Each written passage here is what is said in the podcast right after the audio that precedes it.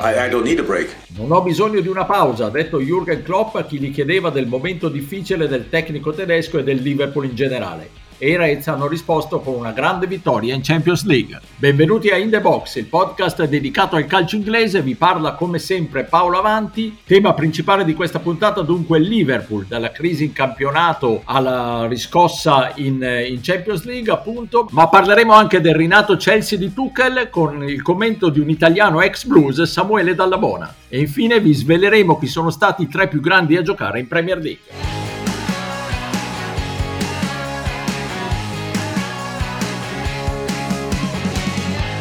Four questions are being asked. They've got a real chance here though with Salah, who doesn't miss from there.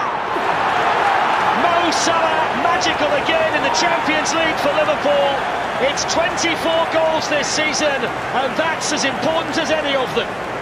I gol di Salah e Mbappé contro il Lipsia hanno messo fine a un periodo nerissimo per il Liverpool scivolato in campionato addirittura al sesto posto fuori dall'Europa. Ma è presto per parlare di fine della crisi. Ne discutiamo come sempre con Stefano Cantalupi. Ciao Stefano. Ciao a tutti. E da Londra Pierluigi Giganti. Ciao Pierluigi. Ciao, ciao a tutti. Stefano, ascoltiamo queste parole di Klopp. I'm 53. I do the, I work in football since 30 years as a coach since 20 years. Um, I can split things. I can switch off. One thing is and the other thing, and I don't carry things around. I, I if I if I'm private, I'm private. If I'm in football at, at a workplace, then I'm here. Of course, we are influenced by things that happen around, but nobody has to worry about me or whatever. I'm honestly. Alla vigilia della sfida con il Lipsia, chi gli chiedeva anche su quanto possa avere pesato nella gestione della squadra i problemi familiari del tecnico, ricordiamo che è da poco morta la madre del tecnico tedesco, Klopp ha spiegato che in 30 anni di carriera è sempre riuscito un po' a distinguere, a separare i problemi professionali da quelli personali. Belle parole quelle di Klopp, ma probabilmente dentro la crisi del Liverpool il fattore psicologico conta molto, non tanto i problemi di Klopp privati, ma forse altri aspetti legati a un rilassamento della squadra, ai problemi dell'infortunio, certi giocatori che non si sono inseriti benissimo. Cosa ne pensi Stefano? Pesa l'aspetto psicologico nella crisi del Liverpool? Ma credo di sì, anche a giudicare dall'intervista che, che, lui ha concesso dopo l'ultimo turno di campionato, in cui sostanzialmente gli veniva chiesto se è tempo per eh, il Liverpool di eh, abbandonare ogni definitiva speranza di, di rimonta e la risposta è stata sorprendentemente sì, cioè ci ha pensato un po' su con l'occhio un po' spento e poi ha candidamente ammesso di non credere più minimamente a una rimonta in campionato rispetto al Manchester City. Merito ovviamente del Manchester City, ma per una squadra come il Liverpool che l'anno scorso aveva tritato tutti, insomma è un po' presto. È vero che diciamo, la razionalità dice che non sarà raggiunto il City di Guardiola da nessuno però dai campioni in carica e da una squadra così importante come, come è diventata il Liverpool ti aspetteresti qualcosa di diverso. Insomma sicuramente sta pesando. L'heavy metal eh, che piace a lui insomma ha bisogno di tanta energia. Lui forse ne ha un pochino di meno in questo momento. E sì, c'è spazio per qualche ballad, diciamo, per qualche ritmo un po' più lento, qualche partita giocata a ritmi un po' più blandi, ma eh, è un tipo di, di allenatore che predica un calcio assolutamente energico e ci sono motivi tattici, poi magari li vediamo con Pierluigi, però insomma è evidente che c'è un po' meno di spinta mentale nei Reds di quest'anno, infortuni a parte. Tonight we were good. We were good. We deserved to win. We won the game so nice. It's only the first leg. We know that all.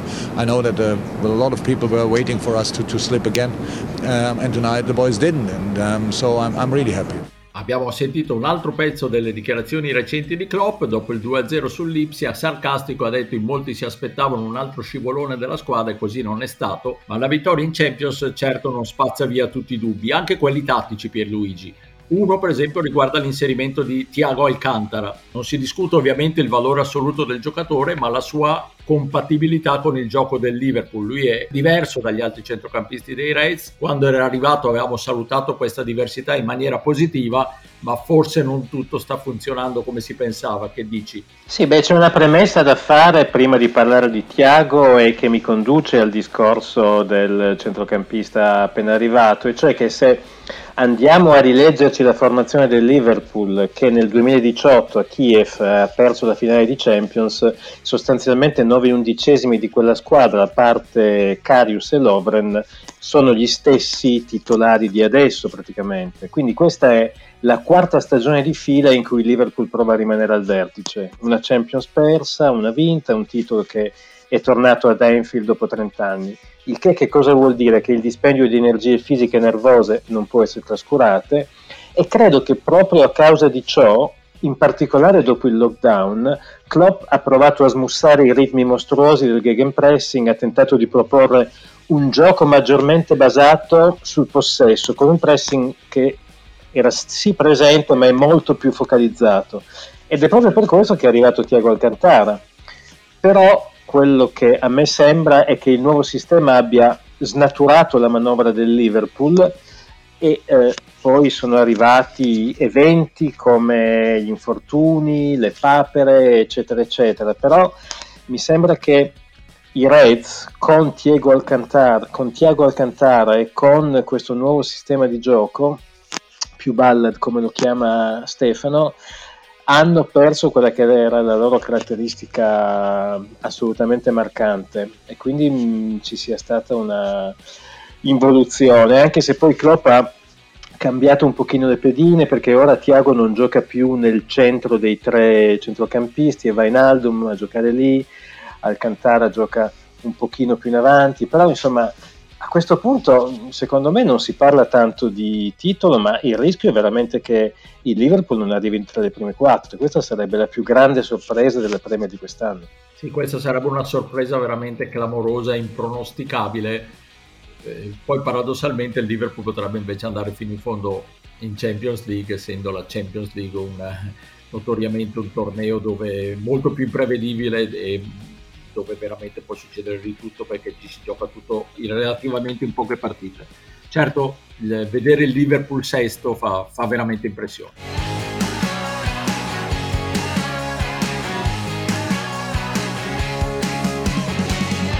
Hasselbank fed wide for Lasso, who cuts it back, and it's Lampard! And surely, yes, by Sam Dallabonna!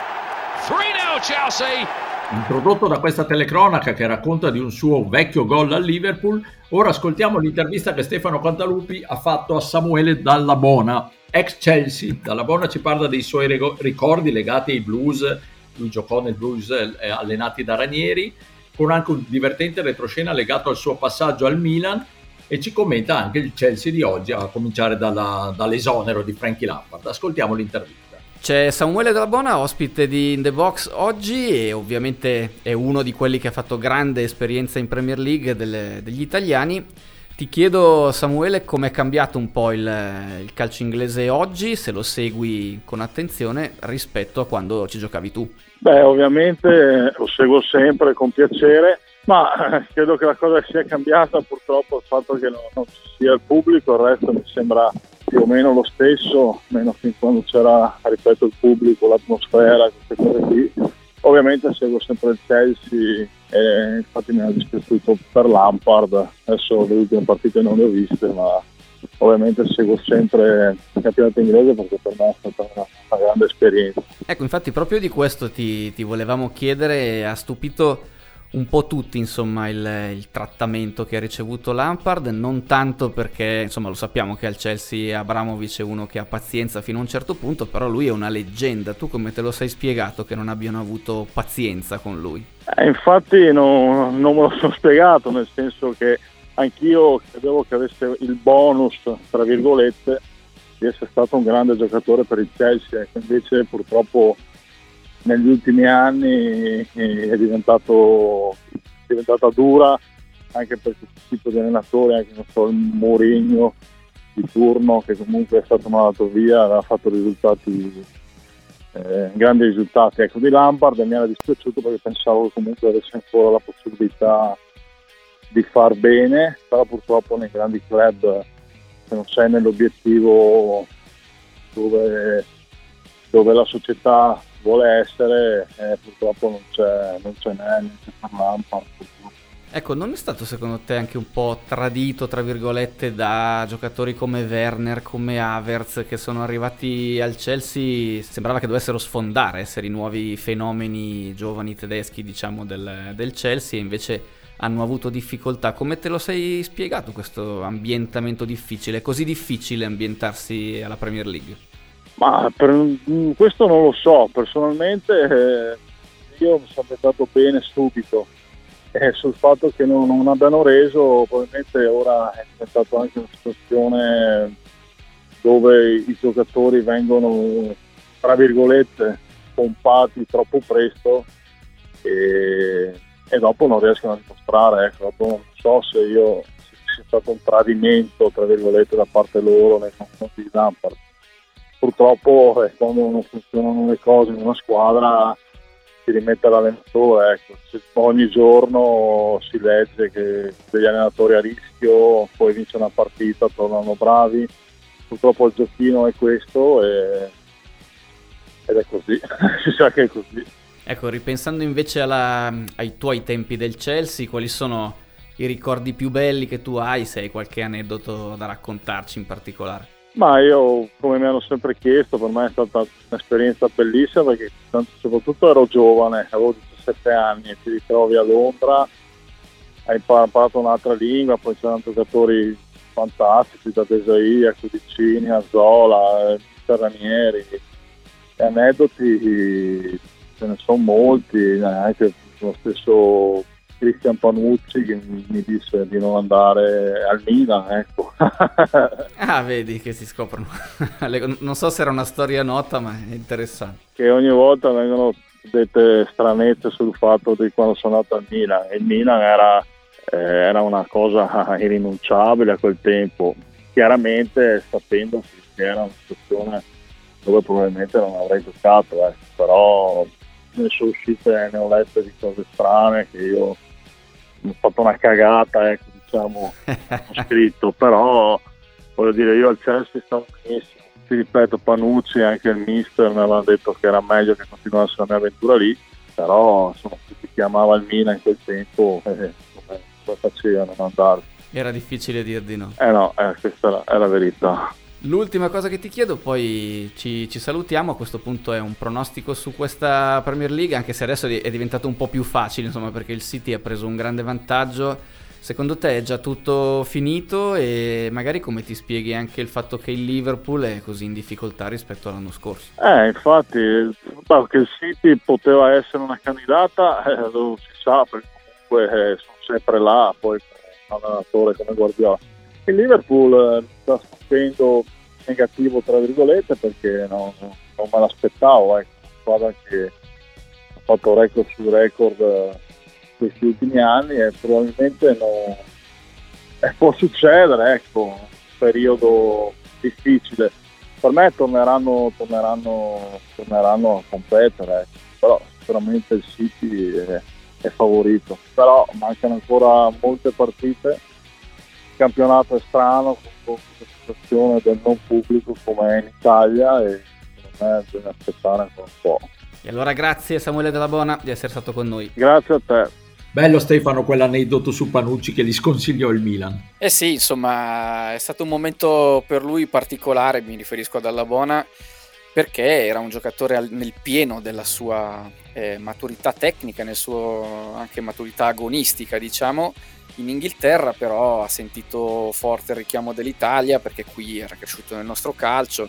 Insomma, stiamo parlando di uno che, se la memoria non mi inganna, costrinse, tra virgolette, Lampard a cambiare posizione in campo perché nella posizione centrale, diciamo, Ranieri vedeva, vedeva più dalla buona, ha dovuto allargare Lampard a sinistra, se ripeto, se, se, non, se, la memoria non fa difetto, quindi stiamo parlando di uno che in, in Premier League qualche cosa ha detto e è stato bello e piacevole rifare una chiacchierata con lui che magari da qualche tempo era un po' lontano dai microfoni. Pierluigi, dispiacere ovviamente per l'ex compagno Lampard esonerato, l'ha espresso anche dalla Bona e non ha eh, del tutto escluso che ci possa essere stato un tradimento, tra virgolette, dei, dei tedeschi della squadra. Beh sì, certo i tedeschi insomma, potrebbero avere mm, inciso, ma secondo me non più di tanto. Io credo che i risultati siano stati quelli che abbiano mandato in crisi Lampard e il fatto che comunque, l'abbiamo già detto qualche settimana fa, non si vedesse una, una proposta di squadra organica e coerente. Eh, adesso è arrivato Tuchel, sì, insomma, io andrei molto con i piedi di piombo nel dire che ha risanato il Chelsea, perché comunque gli avversari che ha affrontato sin qua non sono un banco di prova sfidante, parliamo di Wolves, Burnley, Spurs, Sheffield United e Newcastle, quindi sono in, un inizio assolutamente morbido, tanto più che il Tottenham in questo momento è in crisi. Quindi secondo me l'attuale quarto posto è ingannevole. È però innegabile che il, l'ex tecnico del PSG abbia apportato qualche ritocco interessante, ha proposto con continuità a difesa 3 per coprirsi le spalle, rilanciando Aspi e Rüdiger, assieme ovviamente a Thiago Silva, che anche se adesso il brasiliano è infortunato, ha dato vivacità alle corsie, alternando da una parte James e Hudson Odoi e dall'altra Alonso e Chilwell, e poi, forse la cosa più interessante di tutte è che nel suo 3-4-3 i due attaccanti esterni, che sono principalmente Mount e Werner, vanno molto dentro il campo e mi sembra che questa sia la posizione preferita sia dal nazionale inglese sia dal, dall'ex giocatore dell'Ipsia. Comunque c'è ancora tantissimo lavoro, in primis il recupero di Havertz e Ziyech che per il momento è stato soltanto abbozzato, quindi eh, molto meglio di un mese fa, ma insomma dire che il Chelsea abbia posto un'ipoteca sulla Champions, eh, eh, sul piazzamento Champions ci andrei piano.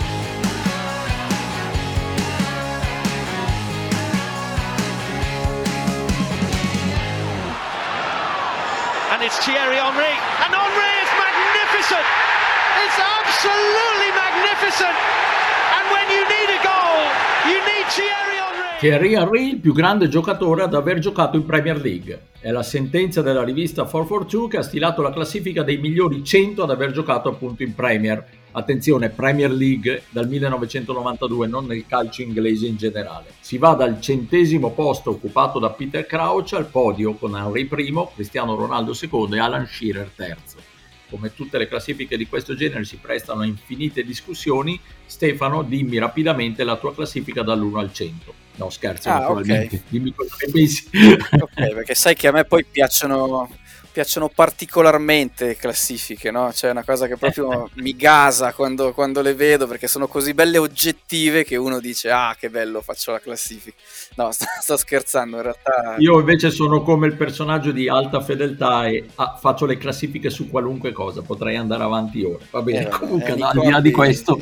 E non sei neanche Nicordi, quindi pensa un po'. Es- non, esatto. Allora guarda, facciamo così, per essere, come dire, leggermente più concisi, ne taglio 90 97 e ti dico il podio, eh, vado direttamente al podio. Metto anch'io come Forfortu, se non sbaglio anche loro hanno fatto così, Shearer al terzo posto, metto Henry al secondo e al primo metto Ryan Giggs motivando la mia eh, diciamo scelta non solo per il mio più o meno noto nota simpatia per lo United ma perché credo sia un rendimento che è andato avanti dal 92 fino a a non so quanti anni, c'è una ventina d'anni, quindi per una longevità atletica, tecnica, agonistica metto il gallese. E Luigi? Allora io ho provato a legare qualche dato per cercare di rendere un po' più oggettiva questa cosa e quindi la mia classifica è Henry, Giggs, Shearer e dico giusto quel paio di dati. Allora Henry perché mi ha veramente stupito il fatto che abbia una media tra partite giocate e gol segnati che è la più alta di tutti quelli che hanno giocato nella Premier, 0,68 e lui non era neanche una prima punta, addirittura era partito da esterno e poi si è convertito in, in attaccante più centrale, oltre ovviamente alla sua tecnica raffinata ed eleganza. Uh, Giggs lo metto per gli stessi motivi per cui sostanzialmente ha, ha detto Stefano, cioè uh, ha vinto 13 Premier, ha segnato almeno un gol in 21 stagioni, mi sembra che ce ne sia abbastanza. E poi metto terzo Shearer perché nonostante abbia giocato in squadre non necessariamente di primo piano come Blackburn e Newcastle, è riuscito comunque a lasciare un'impronta indelebile nel, nella Premier. Bene, io invece ve li dico tutti a 100, no sto scherzando naturalmente, anch'io dico Thierry Henry primo, dico Shearer secondo, escludo come avete fatto anche voi Cristiano Ronaldo, ovviamente non si parla del valore assoluto di Cristiano Ronaldo, ma di quanto Cristiano Ronaldo ha fatto eh, nel Manchester United, nella Premier League e effettivamente l'inserimento nel podio da parte di 442 mi sembra un po' eh, esagerato e metto sul gradino più basso del podio un giocatore spesso sottovalutato ma fortissimo che farà scendere una lacrimuccia al nostro amico Stefano Cantalupe, cioè Paul Scholes. Ah, vabbè, allora guarda, puoi fare ancora un paio di posizioni, no, guarda, ti sei guadagnato. Mi fermo al terzo posto, mi fermo al terzo posto. Ovviamente si potrebbe andare avanti parecchio a discutere su queste posizioni, non lo faremo, state tranquilli. Vi diamo appuntamento alla prossima puntata di In The Box. Saluto e ringrazio Stefano Cantalupi, ciao Stefano. Ciao a tutti, alla prossima. E un saluto al londinese Pierluigi Giganti, ciao Pierluigi. Ciao, buona settimana a tutti. Ciao.